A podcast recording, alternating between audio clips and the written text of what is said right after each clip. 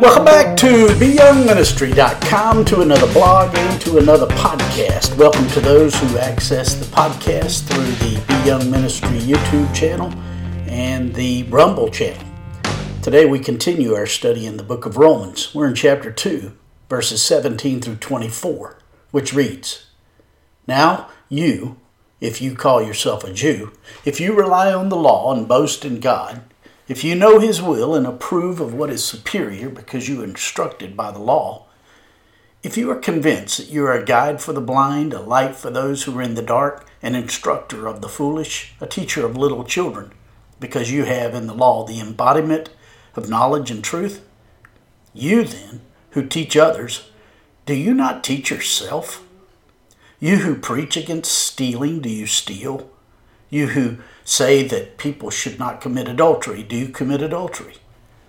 You who abhor idols, do you rob temples? You who boast in the law, do you dishonor God by breaking the law? As it is written, God's name is blasphemed among the Gentiles because of you. That's Romans chapter 2, verses 17 through 24. Today we return to our study of the book of Romans, where the Apostle Paul is in the middle of addressing the arrogance of the privileged. Not all who are privileged are arrogant, but in this context, that's the case. In today's passage, the apostle lists four things that the Jews of his day were privileged to have. First, they were given the law of God. Second, they were instructed by God. Third, they knew the will of God. And fourth, they understood God's culture. We all struggle with measuring our value by the wrong things. In fact, we all measure our value by our performance plus what others think of our performance. The one who relies on his performance is the one who sees his problem and sets out to fix it himself. The problem is he can't solve his problem. Although he has accomplished a lot of good things in his life, he still has a problem. He has a million more good things to do, and he does not have enough time during his lifetime to do them. And then add to this the fact that these folks to whom Paul wrote were so arrogant that they were holding others to a standard that they themselves could not attain. This is the backdrop of today's passage.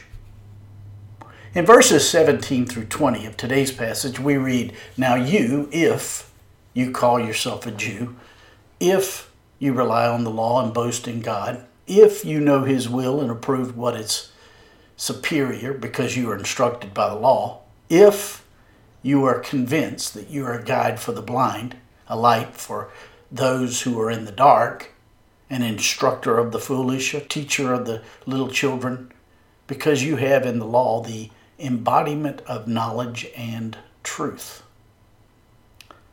The word Jew comes from the name Judah, which means praise or literally thank you. The benefits to living a life of thanks are nearly endless. People who regularly practice gratitude by taking time to notice and reflect upon the things they're thankful for, experience more positive emotions, feel more alive, sleep better, express more compassion and kindness, and even have stronger immune systems.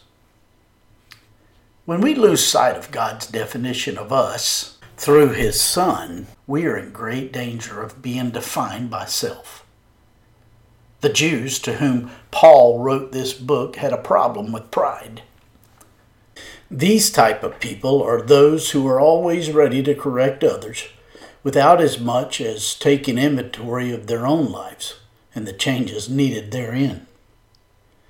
Throughout verses 17 through 20, the apostle uses the word if, which denotes that good behavior on the behalf of those who believe the truth of God's word is not automatic. In order for us to realize the truth and the blessedness of the scriptures, there must be fertile soil within our hearts.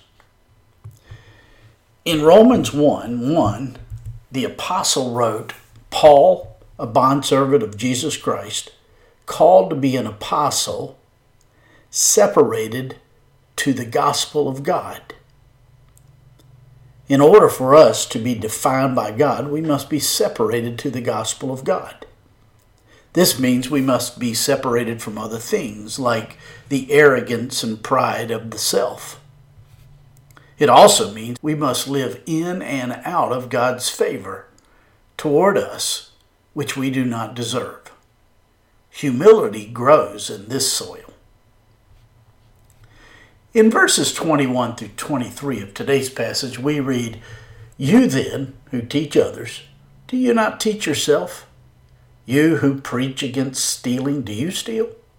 You who say that people should not commit adultery, do you commit adultery? You who abhor idols, do you rob temples? You who boast in the law, do you dishonor God by breaking the law? Those who are defined by their pride are just as guilty as those whom they look down upon and try to instruct.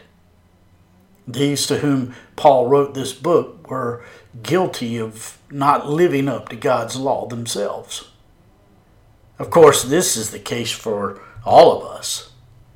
Since the hypocrite has lost sight of examining himself, he looks down upon and criticizes others. And one glaring omission is that he never corrects or instructs himself.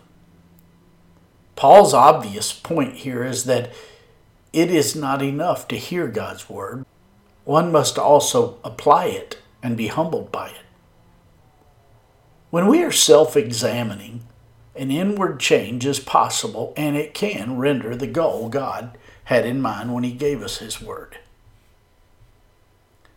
In these verses, the apostle highlights the sins of stealing, adultery, idolatry, and dishonoring God.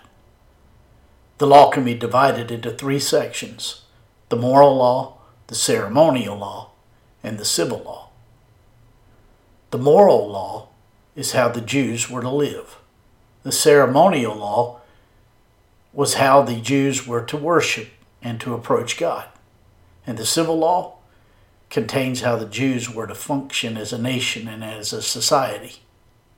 In these verses, the Apostle Paul referred these to whom he wrote to the moral law.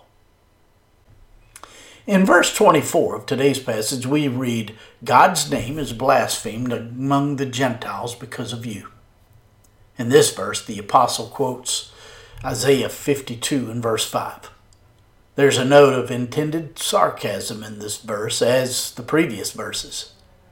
The Jews, who were supposed to lead the blind to God, were actually blaspheming God before the blind. They were supposed to be light to those in darkness, but they were blaspheming God to those in darkness. They were supposed to correct the foolish and teach the immature, but they were blaspheming the name of God by their superficial religion. The problem the Jews had was they had adopted a religion of selective rule keeping. They did not have a religion of the heart, but only that of an external facade. Their hearts had experienced very little change, if any. They had stiff armed God and kept him at a distance. They lacked conviction of sin, repentance, and they saw no need for humility. They had a religion of convenience, where they were not disturbed by God. They had been entrusted with the blessings of God, but they kept those blessings to themselves. They did not allow the truth to penetrate into the depths of their souls. And it was out of that posture that they blasphemed the name of God. To only know about God without coming to faith in the Lord Jesus leaves one condemned in his sin. We must be born again to know the life the Lord Jesus died to give us. Once we have entered into a personal relationship with God, we must be intent upon being defined by His Word. Our lives should reflect the truth that we share with others. May we have the wisdom to resist being arrogant those who know God's word with their minds only May we be those with hearts that have encountered the living God. My friends, I trust this blog and this podcast are helpful to you in your walk with the Lord. If I can be of further assistance to you, shoot me an email at byoungministry at gmail.com. Hey, have a great day.